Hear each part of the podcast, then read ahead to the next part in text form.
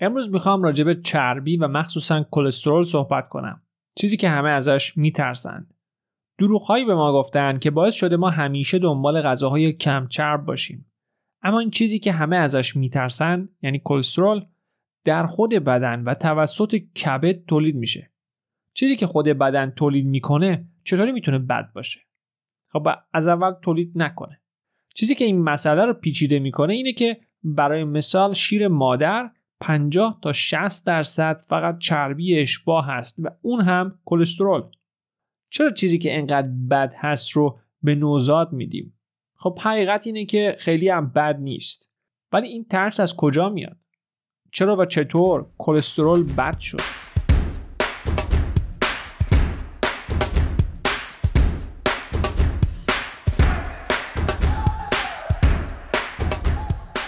درود به همگی. فرشید جریان هستم نه پزشکم و نه سعی می‌کنم باشم. من یه مشاور و مربی منابع انسانی کنجکاو در زمینه تغذیه ورزش و پیشرفت هستم. در کانال یوتیوب و پادکست کلاس 101 تجربیاتم و مطالب جالب علمی رو با شما به اشتراک می‌ذارم و امروز می‌خوام راجع به تاریخ کلسترول و حملات قلبی صحبت کنم. کلسترول غذای اصلی مغز هست و نوزاد برای رشد کامل مغزش بهش نیاز داره. کار تکامل یا خدا سر نوزاد نمی‌تونه در رحم مادرش زیادی رشد کنه و بعد از به دنیا اومدن باید این اتفاق بیفته. چرا کامل رشد نکنه؟ چون اندازه لگن مادر این اجازه رو نمیده. چرا لگن انسان ماده بزرگتر طراحی نشد یا تکامل پیدا نکرد؟ چون اگر یه ذره بیشتر بود دیگه نمی‌تونست بدوه یا از دست حیوانات درنده فرار کنه. اینو مثال زدم که بدونیم هیچ کار بدن بیلت نیست و همینطور تولید کلسترول. حتما می‌دونید که اضافه وزن و بیماری های قلبی خیلی چیز جدیدی هست و تحقیقاتی هم که در این رابطه شده برای همین 50 60 سال گذشته است. اما بریم سراغ تاریخ. 1913 یه آقای دانشمندی میاد و یه تحقیق می‌کنه. ایشون میاد به خرگوش ها چربی حیوانی و گوشت میده. این خرگوش های بیچاره دچار گرفتگی عروق میشن و خب این نابغه ما میاد قلبشون رو باز می‌کنه و نتیجه گیری می‌کنه که تقصیر کلسترول و چربی و به عبارتی گوشت چرب هست که عروق خرگوش های ما گرفته. اما خرگوش های بیچاره اصلا گیاهخوار بن معلومه یه چیزیشون میشه. اما خب کسی اعتراضی به تحقیقشون نکرد. 1948 اولین تحقیق روی انسان نشون داد که بیماران قلبی همگی کلسترول بالایی داشتند. خیلی ساده است که برداشت کنیم تقصیر کلسترول هست اما چرا بالا بوده؟ این سوال بهتری است. در 1951 دکتر جورج ثورپ نتیجه گیری می‌کنه برای کم کردن وزن بیمار باید پروتئین و چربی زیادی مصرف اما کربوهیدرات کم. ولی خب کسی در اون زمان تحویلش نمی‌گیره. چرا که محصولات حیوانی اصلا به اون صورت وجود نداشت. تازه جنگ تموم شده بود و نه علوفه نه دام به اندازه کافی وجود نداشت. 1953 وقتی هنوز تحقیق درست حسابی هم بیرون نیامده AHA یا انجمن تازه تاسیس قلب آمریکا میاد خودی نشون بده و به مردم توصیه می‌کنه که مصرف گوشت چرب و روغنهای اشباه یا به عبارتی جامد مثل کره رو کم بکنن و بیان به جاش روغن ذرت، مارگارین یا کره گیاهی و کرنفلکس و قلات برای صبحانه مصرف کنند.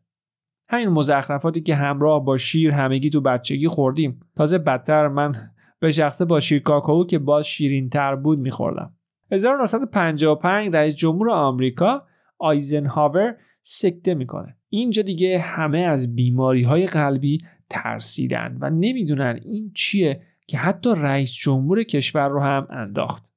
به طرز احمقانه ای هیچ کس به ذهنش نرسید که ایشون روزی سه پاکت سیگار میکشیده. بگذریم. 1958 اما مهمترین رویداد هست که می‌رسیم به دروغگوی بزرگ و اول این داستان. آقایی به اسم کیز ایشون کارشناسی اقتصاد داشتن و دکترای فیزیولوژی ماهی. بله ماهی. ایشون که پیشفرض رو بر این می‌ذارن که مقصر اصلی حملات قلبی کلسترول هست به همه توصیه می‌کنن که کلسترول رو کم کنن. چطور؟ تنها راه کاهش کلسترول رو کاهش چربی از 40 درصد به 15 درصد و همینطور کاهش چربی های اشباع شده از 17 به 4 درصد می‌دونند. ایشون نظریه میدن که چربی های اشباع باعث بالا رفتن کلسترول شده و در نتیجه باعث بالا رفتن احتمال حملات قلبی. چی شد که حرف ایشون در آخر خریدار پیدا کرد؟ خب داستان اینجاست که دولت آمریکا ایشون رو برای تعیین جیره غذای سربازهای آمریکایی استخدام می‌کنه که احتمالا نه به خاطر پیشینه اقتصادشون نه اینکه از آشپزی چیزی سرشون بشه یه خورده کار غیر منطقی هم هست دیگه. چرا یه دکتر تغذیه استخدام نکردن؟ یا حداقل یه دکتر معمولی. ایشون هیچی از قلب سرش نمی‌شد حداقل قلب آدمی زاد. اما نسخه برای ما پیچید که بعد از 60 70 سال هنوز مردم باهاش درگیر هستند. آیه کیز میاد در سال 1958 از طرف دولت آمریکا یه تحقیق جامعی می‌کنه. مردم شش کشور مختلف رو زیر ذرهبین می‌بره تا علت حملات قلبی که در اون سالها خیلی شایع بوده پیدا بکنه. ایشون میاد میزان چربی در غذای مردم کشورهایی مثل ایتالیا، ژاپن، استرالیا، کانادا، آمریکا و انگلستان رو با میزان مرگ و میر در اثر حملات قلبی مقایسه می‌کنه. نموداری که در یوتیوب می‌تونید ببینید. اگر نمی‌بینید یه سری نقطه برای هر کشور هست که خیلی راحت میشه به هم متصل کرد و یه الگو ساده رو پیدا کرد. زیادی ساده. پس میاد این نتیجه گیری رو می‌کنه که احتمال حملات قلبی با بالا رفتن مصرف چربی بیشتر میشه. کشیدن یه خط و گرفتن این نتیجه هم اصلا کار سختی نبود. کاملا واضح بود. کجا دروغ گفت پس؟ در آمار. آمار کلا مقوله جالبی هست که خیلی راحت میشه باهاش دروغ گفت. لیست اصلی کشورها خیلی خیلی بیشتر بود. نمودار سمت راست. در اصل 22 کشور در تحقیق بود که کنار هم گذاشتن این داده ها هیچ الگوی خاصی رو به ما نشون نمیده. پس نتیجه گیری هم نمی‌شد کرد. ایشون شدیداً می‌خواست جوابی برای سوالی که همه داشتن پیدا کنه معروف شه یا هرچی که برای رسیدن به جواب کشورهایی که دوست داشت رو انتخاب کرد. کشورهایی که ترند یا الگوی مشخصی بهش بدن. کشورهایی که نظریش رو ثابت کنند. این چیزی نیست جز تقلب. همه هم انقدر ذوق کرده بودن برای این جواب که هیچکس نگفت پس اطلاعات بقیه کشورها کجاست.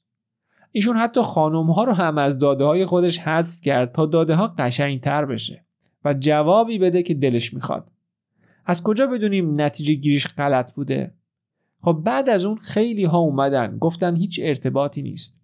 اما چون همه خیلی اصرار داشتن که یه جواب می‌خوایم یه جواب غلط رو به هیچ جوابی ترجیح دادند چند سال بعد 1961 چندین مقاله بیرون میاد که نشون میده خوردن کربوهیدرات باعث لپیمیا یا همون تیره شدن خون و پر شدنش از چربی بشه.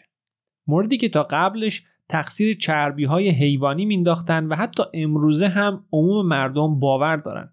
تا اینجا می‌بینید که افرادی هستند که اشاره می‌کنن به کربوهیدرات و اون رو عامل اضافه وزن و بیماری های قلبی عروقی می‌دونن ولی افراد سرشناس نیستن و کسی پشتشون رو نمی‌گیره. اینجا من یه نظریه هم دارم و اون اینکه بعد از جنگ جهانی که تمام مزارع و چراگاه ها نابود شده بود گوشت بسیار کمیاب بود و دولت های بزرگ نمی‌تونستن غذای مناسب و سنتی برای سربازها یا عموم مردم جور کنند به همین خاطر هم دولت آمریکا آقای کیز رو که یک اقتصاددان بود استخدام می‌کنه. احتمالا نه برای اینکه حقیقت رو پیدا کنه بلکه برای اینکه جیره سربازها رو از گوشت به چیزی مثل نون و سیب زمینی تغییر بده.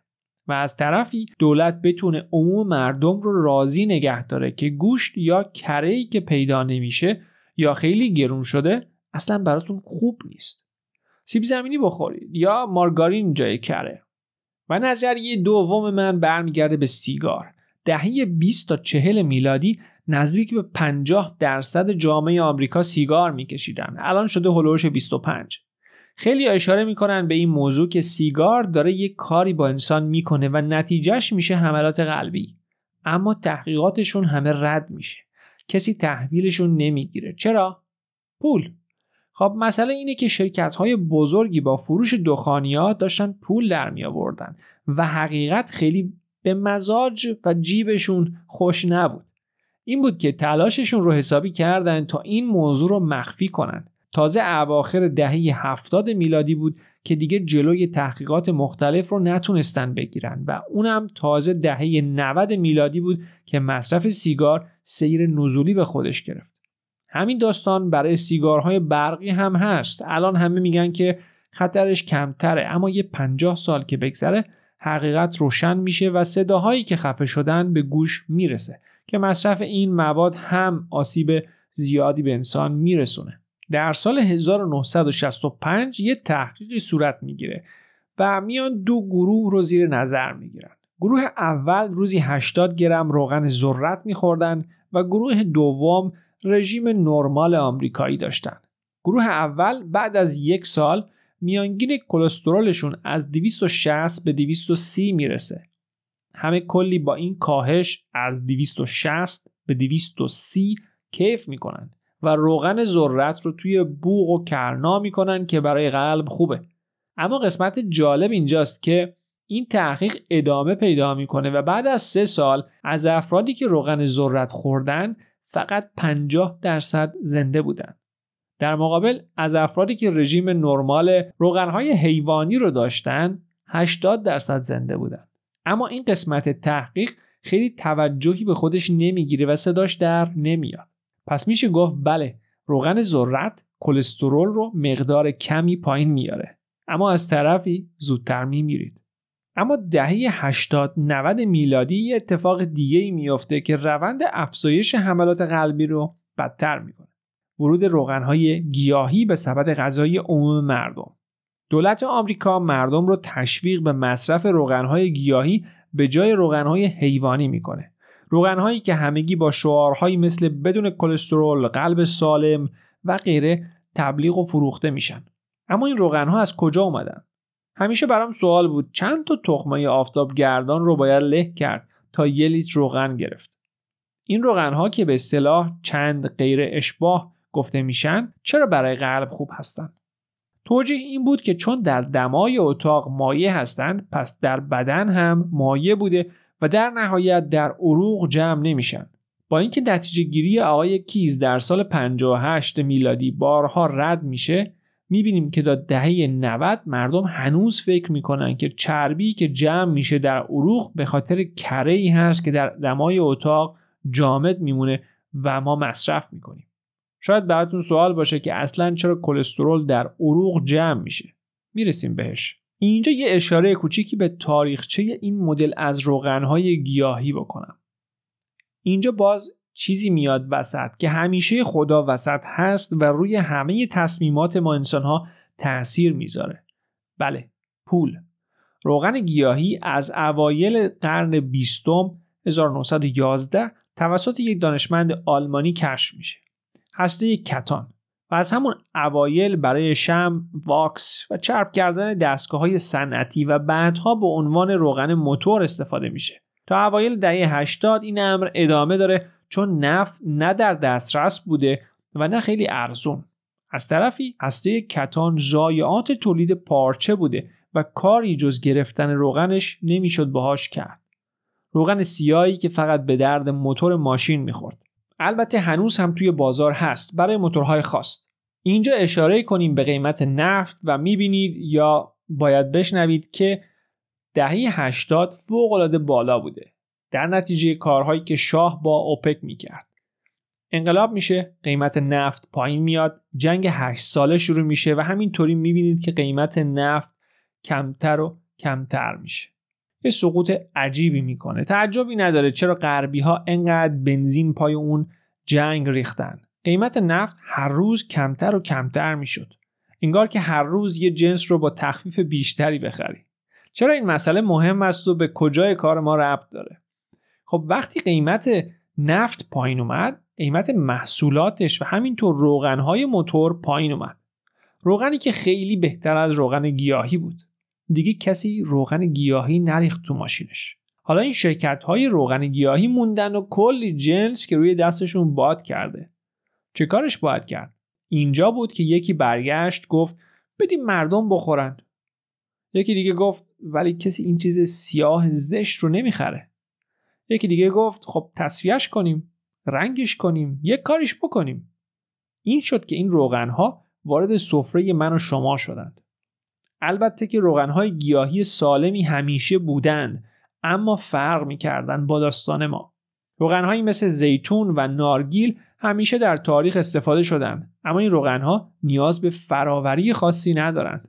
یه پرس سرد و روغن به راحتی گرفته میشه. اما مشکل دیگه روغنهای گیاهی روغنهای گیاهی بد مثل کتان این هست که سرشار از امگا 6 هستند و انسولین خون ما رو به شدت تحریک می کنند. این امگا 6 باعث میشه که یک امگا 3 رو دیگه جذب نکنیم و دو به کبد فشار بیاد و تریگلیسیرید خون بالا بره. تمام این دروغ و تبلیغات فقط و فقط برای پول بوده و هست. یه ضربال مسئله کوتاه اما قشنگ لاتین رو همیشه استفاده می‌کنم. کیو بونو هو بنفیتس کی سود می‌بره وقتی ببینید کی داره در اصل از این اطلاعات غلط سود می‌بره می‌فهمید که چه دستهایی پشت پرده داره این دروغ ها رو به خورد من و شما میده. در 100 سال گذشته مصرف روغنهای گیاهی 535 درصد بیشتر شده. همینطور مصرف شکر به هر شکلش سفید قهوه‌ای بنفش خاکستری 1150 درصد بیشتر شده. مصرف چربی های اشباه 83 درصد کم شده. مرغ 200 درصد بیشتر شده و گوشت قرمز 30 درصد کمتر. اگر چربی حیوانی بد باشه و این روغن ها برای بدن خوب باید آمار حملات قلبی کمتر شده باشه. ولی خب اینطور نیست و می‌دونیم که همینطور بالاتر و بالاتر میره. برگردیم به تاریخ. در 1992 متاسفانه به دلایلی که تا اینجا دیدیم و دلایلی که هنوز نمی‌دونیم دولت آمریکا یه حرم مواد غذایی به شکلی که می‌بینید و اگر نمی‌بینید حتما معرف حضورتون هست. درست می‌کنه. حرمی که خیلی ها توی مدرسه اصلا باهاش یاد گرفتیم و اونجوری درس خوندیم که چه مواد غذایی برای ما خوب هستند و چه مواد غذایی نیستند دولت آمریکا مردم رو به رعایت کردن از این اصول تشویق می‌کنه. این هرم رو از زمان مدرسه شاید به خاطر داشته باشید. در کف هرم غلات هست و کربوهیدرات. میانه هرم سبزیجات و میوه‌جات و هرچی به بالا میریم همه چی چربتر میشه. گوشت و ماهی و لبنیات. اما با این هرم و اصولی که بیرون اومد و بعدها همه دنیا هم قبولش کردند باز نه تنها مشکل اضافه وزن و بیماری های قلبی بهتر نشد که بلکه بدتر و بدتر هم شد. تقریبا تمامی کشورهایی که اصول این هرم و تغذیه آمریکا رو پیش گرفتن همگی با همون سرعت پشت سر آمریکایی ها در حال افزایش وزن هستند. از دلایلش مسلما فست فود هم هست. غذاهایی که بیشتر بر پایه همون کربوهیدرات هستند. مصرف سیگار کمتر میشه اما این تم تأثیری در آمارها نداره. در آمریکا با اینکه از دهه 50 میلادی سفره غذای مردم کلی تغییر کرده و مردم چربی رو کمتر و کمتر کردند همچنان اضافه وزن روند افزایشی داره جالبتر این که دهه 80 تا سال 2000 یه شیب شدیدتر هم می‌گیره که یه علتش می‌تونه وارد شدن روغنهای گیاهی به صورت عمده به بازار باشه اینجا منطق میگه که ما هم نباید دنبال روی سیستمی باشیم که جوابی نگرفته. در سال 2007 سوئیس استادی یه گزارش جالبی میده بیرون از تحقیقی که روی بچه ها کردن و نتیجه می‌گیرن که مصرف فروکتوز چیزی که در میوه‌جات هست و مصرف بسیار کم چربی باعث بالا رفتن کلسترول میشه. این مال سال 2007 هست. 15 سال پیش. چرا ما چیزی ازش نشنیدیم؟ چرا هنوز همه فکر می‌کنن دادن آب میوه به بچه ها یعنی عشق و محبت خب چون برای کسب و کارها بده. این همه بچه های دبستانی داریم که هر روز دارن چاقتر میشن و چون دوستشون داریم بهشون آب میوه میدیم یا شیر کاکائو فکر می‌کنیم داریم بهشون لطف می‌کنیم. ولی در آخر تا سالهای سال عذاب می‌کشن و باید کلی زحمت بکشن رژیم بگیرن هزار یک کار مختلف داروهای مختلف مصرف کنن تا اون عشق و محبت رو روندش رو برعکس بکنن. در سال 2010 یه تحقیق 16 ساله در کوینزلند نشون میده که مصرف شیر پرچرب تا 60 درصد احتمال حمله قلبی رو کاهش میده. اما ما هنوز دنبال شیر کمچرب هستیم. همه چی کمچرب. در سال 2012 مجله تغذیه بریتانیا میاد چاپ می‌کنه که هیچ ارتباطی بین بیماری های قلبی و مقدار چربی اشباه دریافتی وجود نداره. این تحقیق فرانسه رو هم حساب می‌کنه و باید بدونید که فرانسویا بیشتر از 40 درصد کالری روزانهشون از چربی های اشباه میاد. اما مشکلات قلبی در این کشور خیلی خیلی کمتر از جایی مثل بریتانیا هست. 2012 تحقیق مشترکی بین آمریکا و آلمان انجام میشه و نشون میده لبنیات پرچرب باعث کاهش ریسک بیماری های قلبی عروقی میشه. 2017 18 کشور مختلف زیر ذرهبین دانشمندان میرن. این تحقیق نتیجه گیری متفاوتی می‌کنه. در سال 2017 دیگه خیلی ها آمار سرشون میشه و به این راحتی ها نمیشه سر دنیا رو شیر مالید. این تحقیق میگه که هیچ ارتباطی بین ابتلا یا مرگ ناشی از بیماری های قلبی و میزان مصرف روغن های اشباع و همینطور میزان کل چربی مصرفی وجود نداره. هیچی. از طرفی در برخی کشورها مصرف بالای روغن های اشباع با کاهش نرخ حملات قلبی رابطه مستقیم داشته و همینطور نتیجه گیری میشه که مصرف بالای کربوهیدرات با افزایش مرگ و میر رابطه مستقیم داره. بریم باز هم آمار و تحقیقات جدیدتر رو ببینیم. به این اطلاعات دقت کنید. شاید پیچیده بیاد به نظرتون اما صبر داشته باشید که توضیح میدم. افراد رو به سه دسته تقسیم کردن و با رژیم های مختلف پیش بردن. قرمز کمچرب زرد مدیترانه‌ای بنفش کم کربوهیدرات دقت کنید می‌تونید تغییرات LDL و HDL همینطور نسبتشون و تریگلیسرید رو ببینید. اگر نمی‌بینید براتون توضیح میدم. به جدول سمت راست دقت کنید. CRP که نشون دهنده التهاب در بدن هست در رژیم کم کربوهیدرات خیلی پایین تر میاد. تریگلیسیرید که اختلاف فوق ای داره و به شدت در رژیم کم کارب پایین تر هست. می‌دونیم که این مورد برخلاف باور عموم مردم در اصل از مصرف کربوهیدرات و همینطور قند میاد نه چربی. به طور میانگین 23 واحد پایین تر اومده که از رژیم مدیترانه‌ای هم تا حدودی بهتر هست. کلسترول خوب هم می‌بینید که خیلی بهتر شده و کلسترول بد با اختلاف خیلی زیادی توی سیستم مدیترانه‌ای و پرچرب کمتر شده. البته که کلسترول خوب یا بد چیز خاصی به ما نمیگه بلکه نسبتشون هست که مهمه. و سمت چپ می‌بینید که سیستم پرچرب نسبت کمتری داره و در آخر ریسک حمله قلبی رو کمتر می‌کنه. باز هم جالبتر میشه وقتی که این یکی رو ببینید. سمت چپ مقدار انسولین ناشتای افراد غیر دیابتی رو نشون میده که بنفش در سیستم پرچرب به شدت پایینتر اومده. دقت کنید که انسولین نه قند خون ناشتا. تو پرانتز که یکی از بیخودترین آزمایش ها قند خون ناشتا هست. 8 تا 12 ساعت چیزی نمی‌خورید بعد قند می‌گیرید. پایین هست و کلی هم کیف می‌کنید. دکتر هم کلی تشویقتون می‌کنه که آفرین چقدر پسر خوبی بودی این چند وقت. خیر مهم نیست. خب معلومه که قند من پایین میاد وقتی 10 ساعت چیزی نخورم. مهم اینه که بعد از خوردن چه بلایی سر قند و انسولین من میاد. مثل این میمونه که یه معتاد به الکل یه شب مصرف نکنه و بره دکتر بگه الکل خونم رو بگیرید. دیشب هیچی نزدم و بهتون نشون میدم که من مست نیستم. اما چیزی که مهمتر هست انسولین شماست. آزمایش تست استرس انسولین می‌تونید بدید.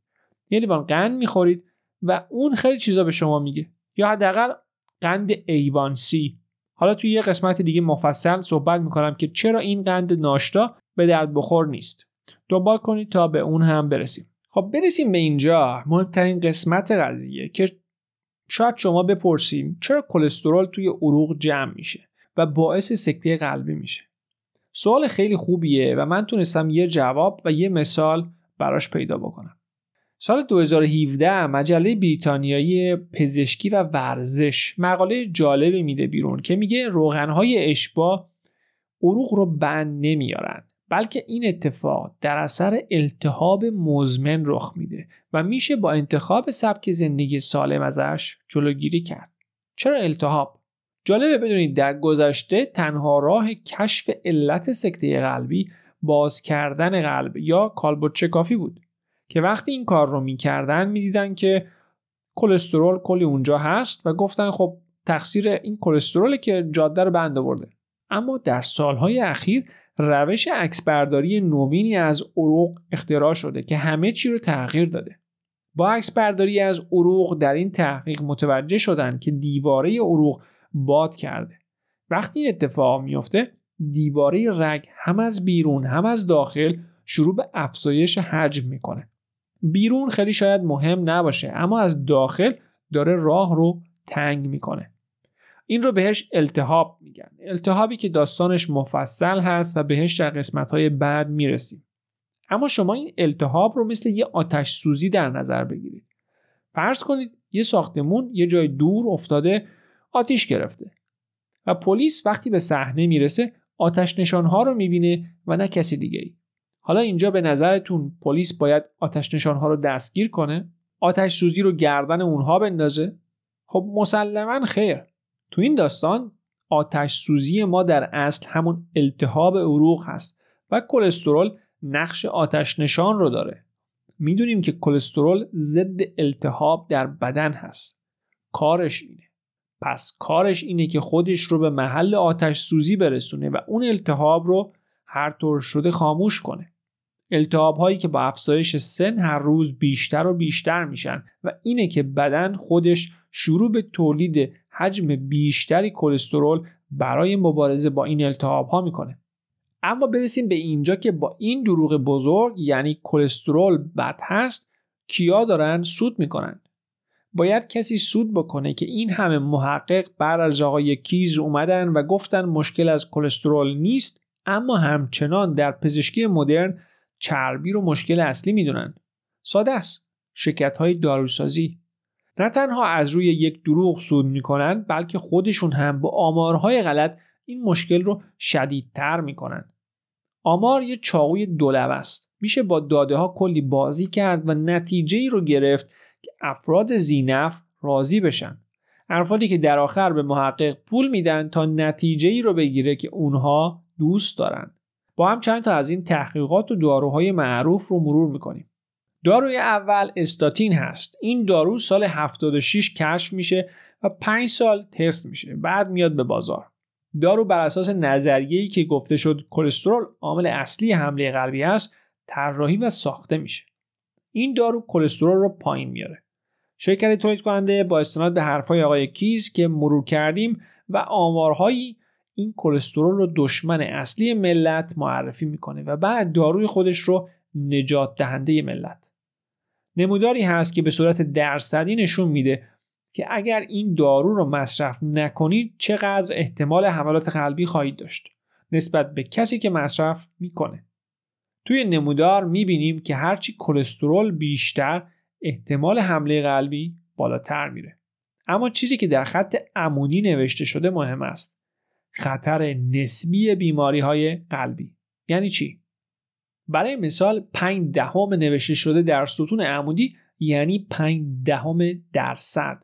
شما وضعتون بهتر میشه نسبت به کسی که قرص نخوره.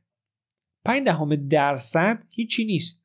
ولی وقتی حسابی زوم کنی که کل ستون عمودی به جای صفر تا صد بشه صفر تا دو 5 دهم درصد خیلی شیک میشه و نمودار خیلی قشنگی در آخر به وجود میاد. داروی بعد لیپتور هست طبق تحقیقات خود شرکت تولید کننده و تبلیغاتشون مصرفش 36 درصد احتمال حمله قلبی رو کاهش میده. عالیه دیگه. 36 خیلی عدد خوبیه. سه سال طول کشیده این تحقیق و 98 ممیز یک دهم درصد افرادی که قرص مصرف می‌کردن زنده موندن و 97 درصد افرادی که مصرف نکردن باز هم زنده موندن. اختلاف این گروه پس شد یک ممیز یک دهم درصد. حالا شاید بپرسید پس این 36 درصد از کجا اومد؟ خب اون یک کلاه شرعی یا دروغ مسلحتی بیشتر نیست. یک ممیز یک دهم تقسیم بر 3 درصد یعنی ریسک نسبی. 36 درصد ریسک نسبی هست و ریسک واقعی و قطعی یک ممیز یک دهم درصد. چیزی که در آخر هم مهم است همون یک درصد هست. یعنی شما با مصرف این قرص احتمال حمله قلبی خودتون رو به مقدار یک ممیز یک دهم درصد کاهش می‌دید ولی خب اگر این یک درصد رو بنویسن و تبلیغ کنن کی می‌خره دارو رو؟ یک ممیز یک درصد خیلی عدد قشنگی نیست برای بالا بردن فروش. تازه حدس بزنید کی درستش کرده. فایزر. این دارو تا سال 2019 چیزی نزدیک به 1.5 میلیارد دلار سود برای شرکت فایزر داشته. این شرکت ها همیشه می‌تونن یه دانشمند دوزاری فاسد پیدا کنن که لنگ ده هزار دلار باشه و یه مقاله به نفع کسب و کار شرکتشون بنویسه و در آخر به عددهای قشنگی برای تبلیغات برسه. روس و واستاتین داروی بعدی هست که باز همون داستان رو تکرار کرده احتمال زنده موندن با دارو 98 ممیز 4 دهم درصد هست و بدون دارو 97 ممیز 2 دهم درصد که اختلاف دو گروه فقط و فقط یک ممیز دو دهم درصد هست. اما باز این شرکت میاد و ریسک نسبی رو منتشر می‌کنه. یعنی یک ممیز دو تقسیم بر دو ممیز هشت گروهی که دارو نخوردن و اینجوری به عدد قشنگ 44 درصد می‌رسیم که خوراک تبلیغات و بیلبورد هست. این داروها کار می‌کنند ولی احتمال اینکه تأثیری توی بیماری های قلبی عروقی داشته باشن خیلی خیلی کمه. از طرفی همه داروهای پایین آوردن کلسترول کم و بیش بعد از 5 سال تا 15 درصد ابتلا به دیابت رو افزایش میدن. برای دارویی مثل استاتین تا 40 درصد. تازه گفتیم که کلسترول غذای مغز هست. دو میلیون سال طول کشیده که تکامل پیدا کنیم تا بدن یاد بگیره کلسترول برای خودش درست کنه و ما سعی می‌کنیم با دارو بیاریمش پایین. فکر می‌کنیم خیلی بیشتر از طبیعت سرمون میشه. خیلی دور از منطق نیست که کربوهیدرات مشکل اصلی و عامل اضافه وزن باشه. گاوی رو تصور کنید که قرار سر بریده بشه. چی بهش میدن؟ سویا. انقدر سویا یا ذرت بهش میدن تا حسابی باد کنه و چاق و چله بشه. اگر چربی باعث چاق شدن می‌شد چرا چربی به دام نمیدن؟ یک گرم شکر چهار کالری داره پروتئین هم چهار اما چربی 9 کالری. اگر کالری مهم هست خب چربی بدیم به دام و تویور زودتر چاق میشن دیگه. اما می‌دونیم که این اتفاق نمیافته و در آخر غذای دام و تویور ذرت و سویا هست. چون انسولین رو شدیدتر بالا می‌بره و زودتر حیوان زبون بسته رو چاق می‌کنه. تا چی بشه؟ تا زودتر به سود برسیم. بله باز هم پول. گفتیم که شیر مادر هم 54 درصد چربی اشباع و سرشار از کلسترول هست. با این دروغ بزرگ اما امروزه شیرهای خوش بدون چربی و کلسترول هستند این همه سال طول کشیده تا ما تکامل پیدا کنیم و این شیر مناسب نوزاد درست بشه. و انسان امروزه فکر می‌کنه که نه من می‌دونم چی برای بشر بهتره. بشری که از گذشته چربی های حیوانی مصرف کرده. اما ده هزار سال پیش تازه شروع می‌کنه به کشاورزی و مقداری کربوهیدرات می‌خوره که اونم باستان شناسان نشون دادن که قد انسان کوتاهتر شده و ما داریم دندون هامون رو یکی یکی از دست میدیم. دیدین که دندون عقل داره یواش یواش حذف میشه. چرا؟ چون همه چی رو له می‌کنیم آب می‌گیریم خورد می‌کنیم. دیگه فکر می‌کنید چقدر میجویم. اصلا مردم تنبلیشون میشه بجون همه چی رو میریزن تو دستگاه و لیوان لیوان میرن بالا. این نرمال نیست. زیر سوال ببرید دکتر چی میگه؟ شرکت های داروسازی چی میگن؟ من نوعی چی میگم؟ از منطق خودتون کار بکشید و بیشتر تحقیق کنید. اینکه مشکل پس از کجاست و چه میشه کرد تو این قسمت جا نمیشه. حتما دیدید که خیلی اشاره به قند و کربوهیدرات کردم. توی قسمت دیگه اما راجع به قند و میوه خیلی مفصل صحبت می‌کنم. میوه‌ای که اونقدرها هم براتون خوب نیست مخصوصا آب میوه و حتی آب میوه‌ای که خودتون می‌گیرید. امیدوارم از شنیدن این قسمت لذت برده باشید. بد نیست بدونید که ویدیوهای مربوط به این قسمت ها که میشنوید مقداری جلوتر هست و تا به همین امروز حدود 35 قسمت در یوتیوب آپلود شده. کافی است در یوتیوب اسم من فرشید جلیلیان رو جستجو کنید و یا لینک در توضیحات پادکست رو دنبال کنید. اونجا هم subscribe کنید که به غیر از این قسمت های آموزشی ویدیوهای زیادی راجع به آشپزی و ورزش در راه است. اگر فکر می‌کنید این قسمت می‌تونه برای شخص خاصی مفید یا جالب باشه حتما لینکش رو برای اون عزیز بفرستید. به اشتراک گذاری شما به تولید این محتوای رایگان کمک می‌کنه. ممنونم و امیدوارم با تنی سالم از دکتر راهوهای بیمارستان دور بمونید. موفق باشید. تا بعد.